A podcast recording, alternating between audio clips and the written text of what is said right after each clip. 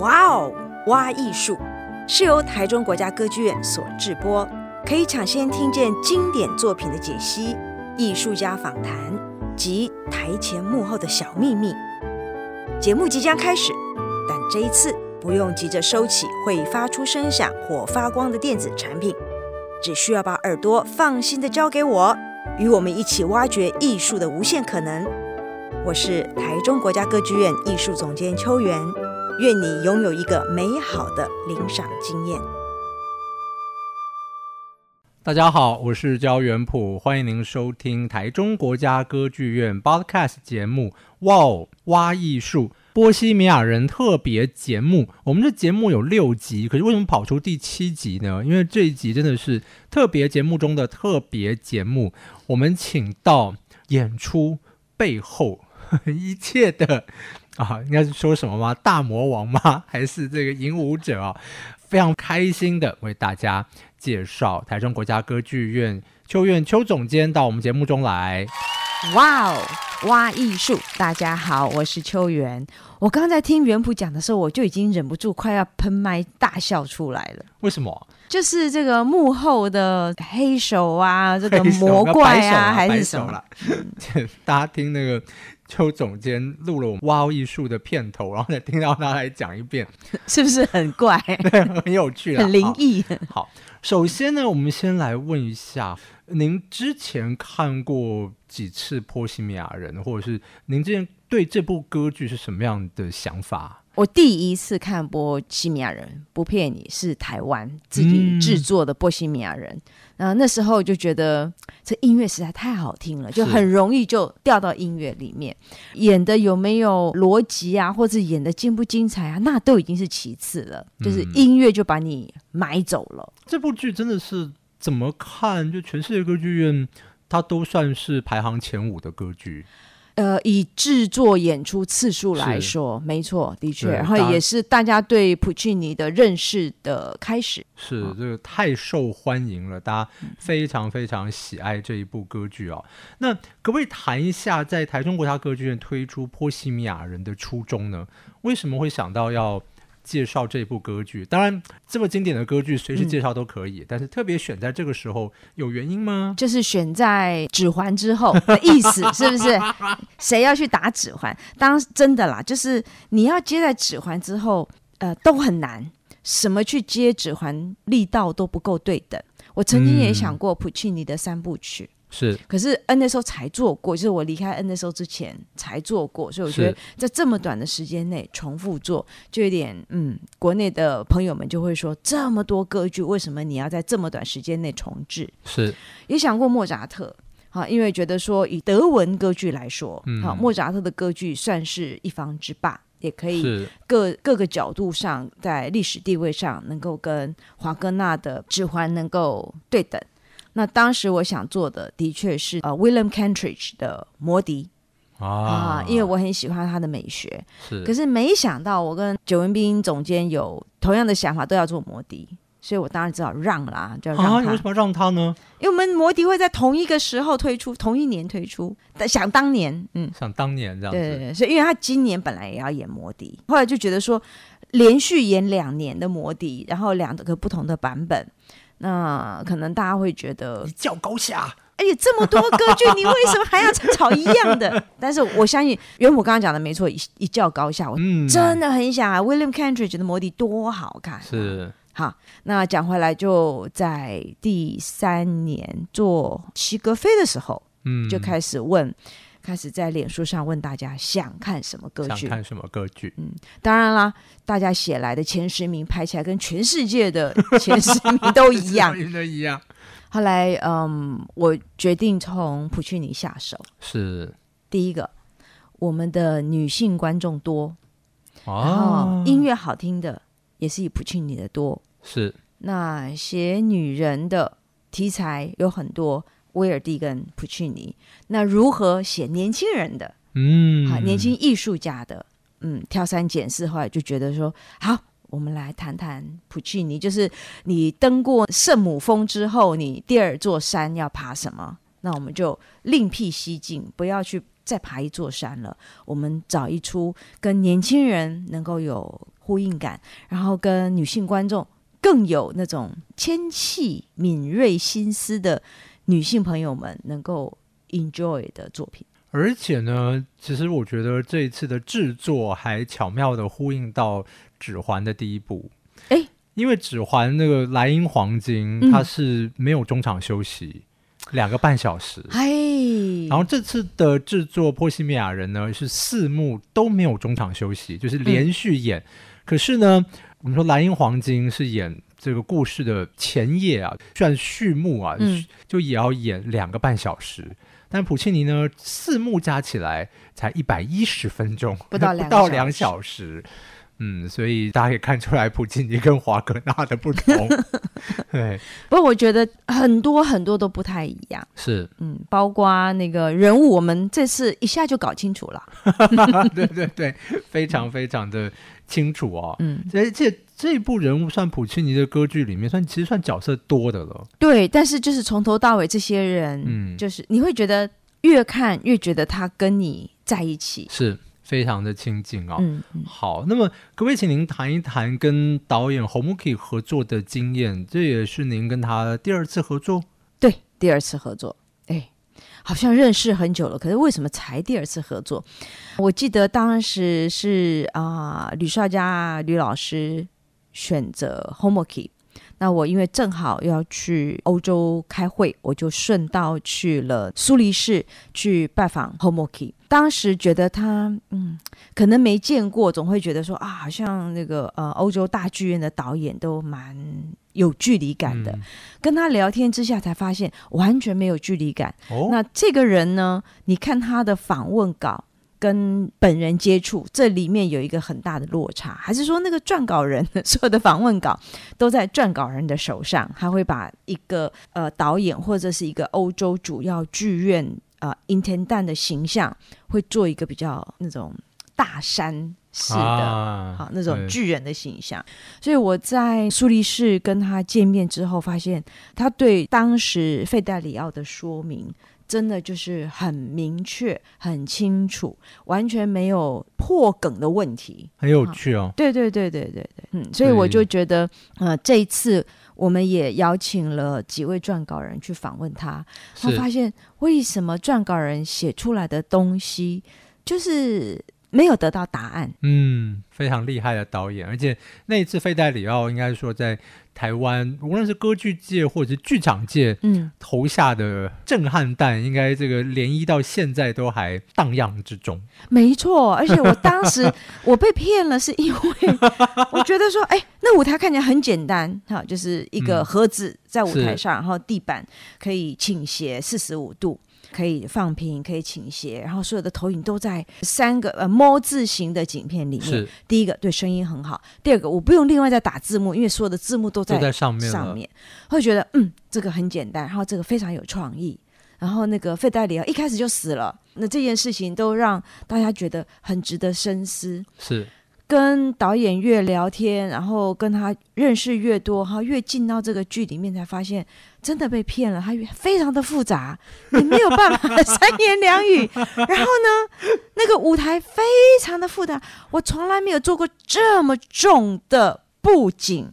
哈哈，嗯，被骗了，真的被骗了，非常重，而且非常耗资颇巨。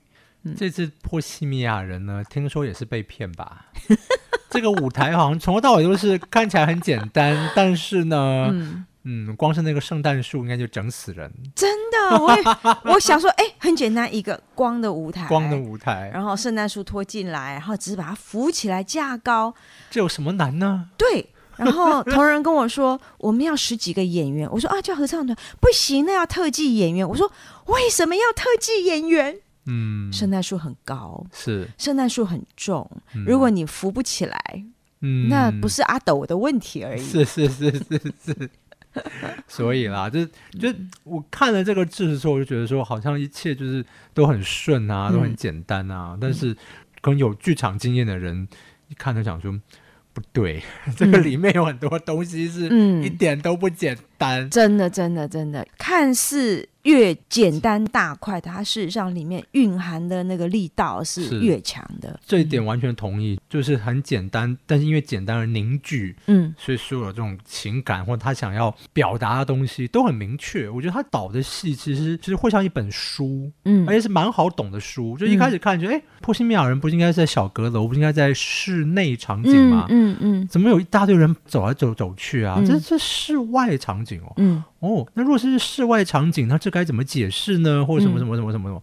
所以一开始可能会很多的问题，但是因为它的给的脉络其实非常清楚，嗯，所以一边看的时候，一边会自己会想说，那我们现在是在哪里？现在这些人在干嘛？嗯，啊，然后但我说就像一本书一样，它的所有东西是可以阅读的。我们说就是你、嗯、你读那个舞台的画面，读那个人物走来走去的这些动线或什么、啊，你就你就可以有自己的解读，而且。其实蛮清楚的，没错，就像嗯，应该大约二二十年前吧，很多欧洲的导演他们在做戏都有一个 subtext 潜台词、潜文本哈、嗯。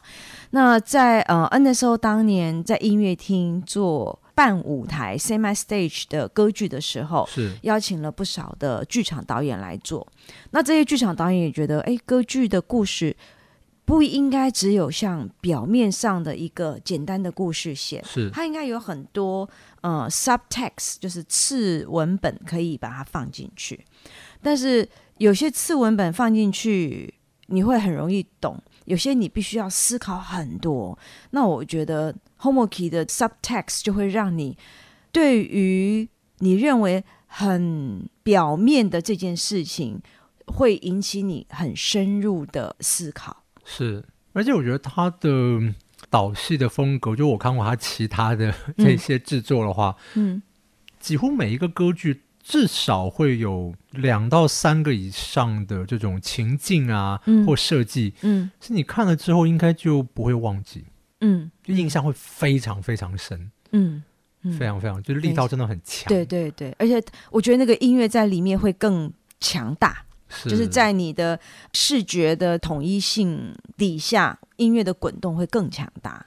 是，还是一个很 musical 的一个导演啦。嗯、没错，我当时在自己心里面一直在彷徨的，就是最近也是 Comic Opera 的 Intendant，就是前几年的艺术总监是哈 Berikowski，我非常喜欢他的作品，然后他的作品也让你。看到一个简单的故事，在他的诠释底下会有非常多的路线。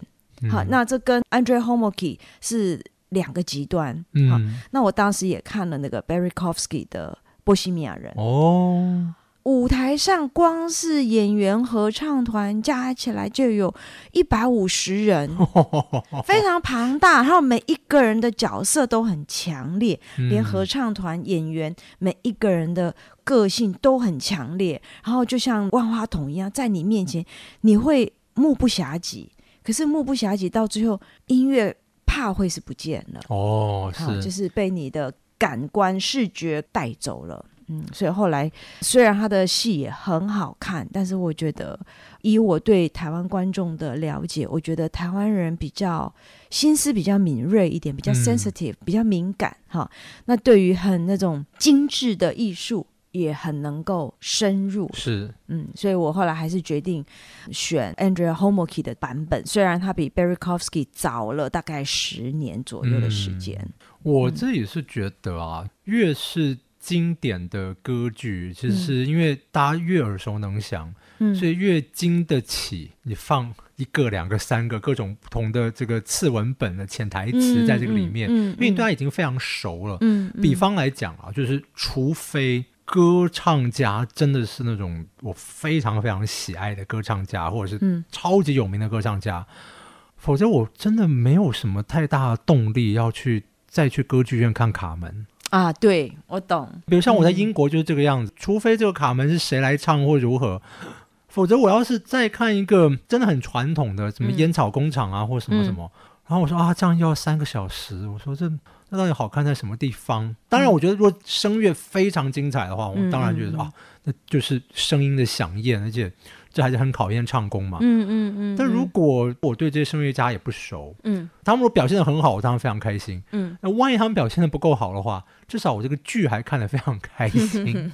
最怕就是说整个演出看完没有任何的亮点，全部都可以预期，那我就是看了三小时一个我已经都知道的东西。嗯。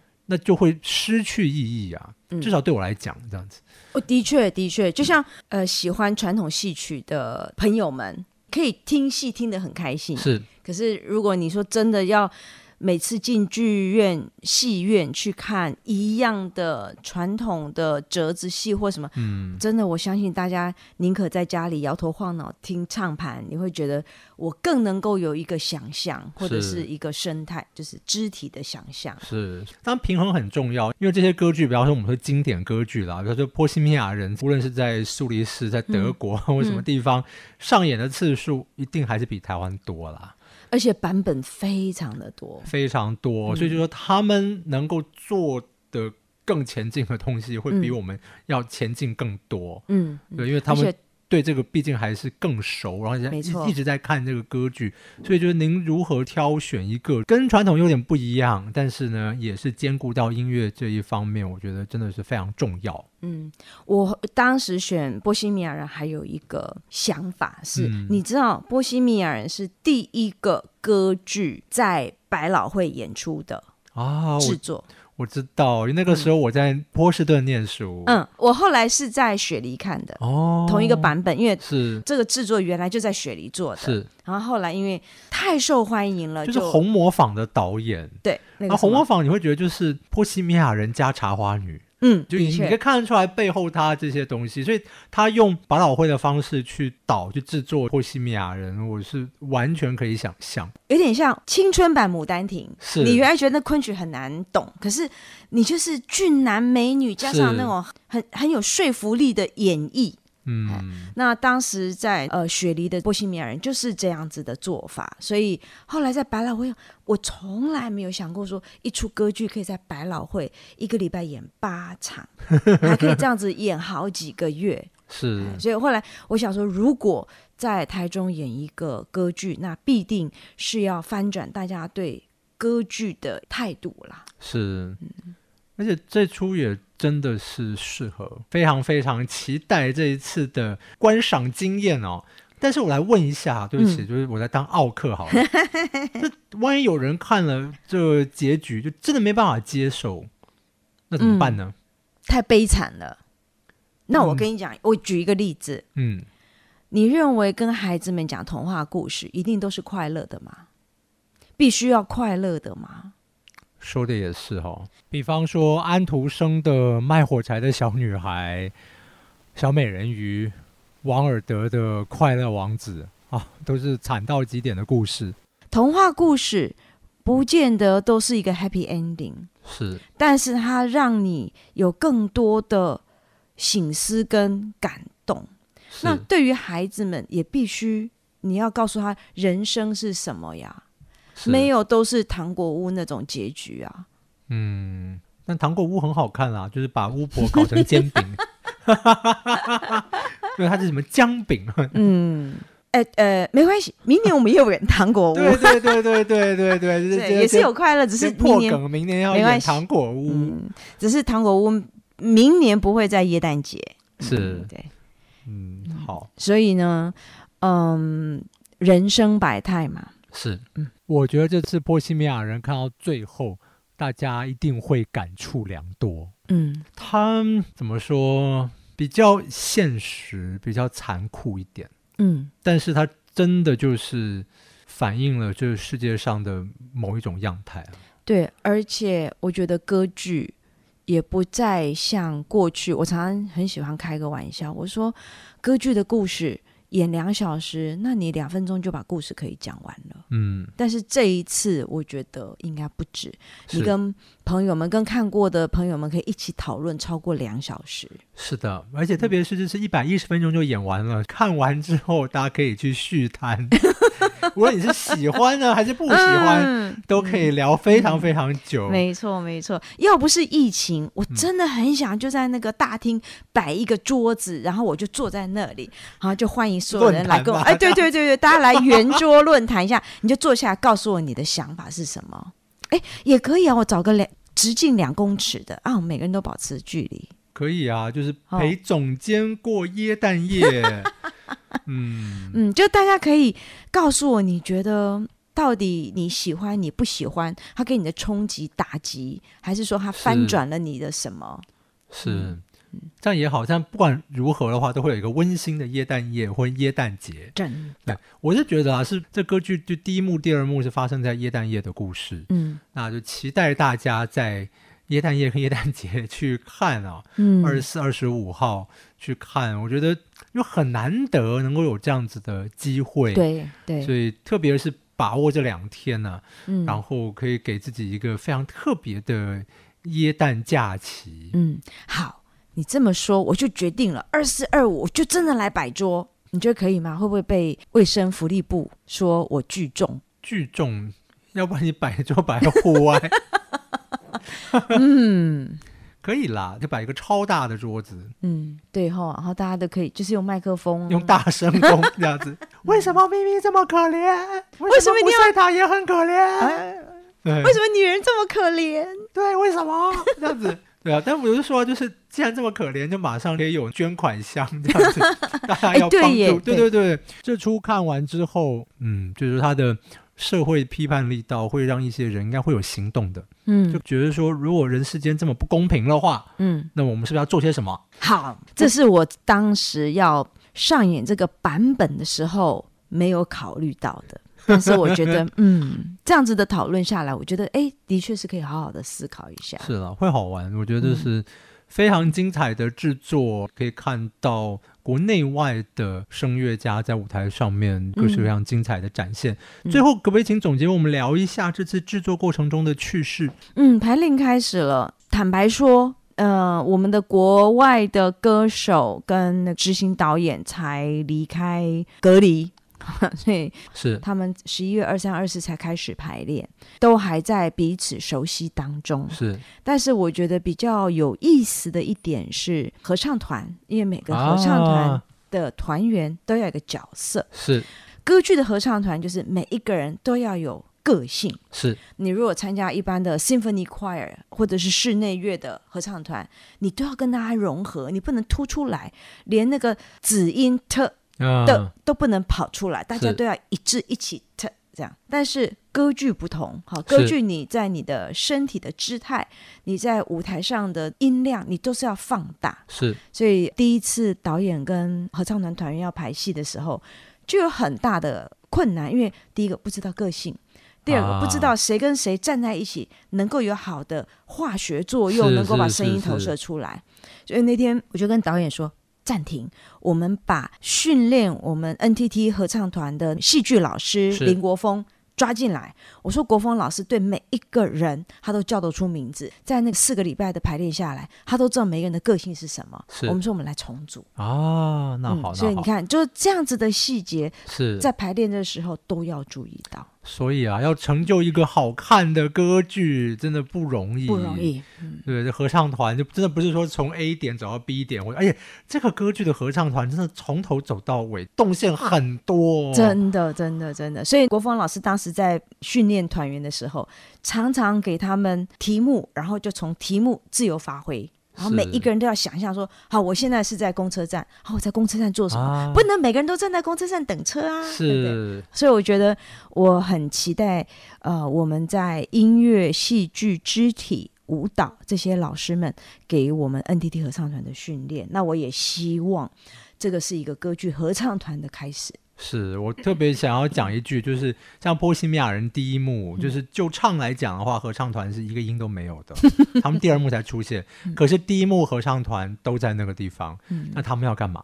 哎，对他们要干嘛？干嘛？对，大家就可以想想看，如果是你的话，你在台上要干嘛？哎呀，我的话我就手足无措了，因为台是空的，你没有墙可以靠，你没有树可以挡，哎。对，然后这么长的时间，嗯、那你要做什么？哇，就光这一点就可以想很多了。嗯，好，那么非常非常感谢啊，今天呃邱总监在百忙之中到这个节目中来。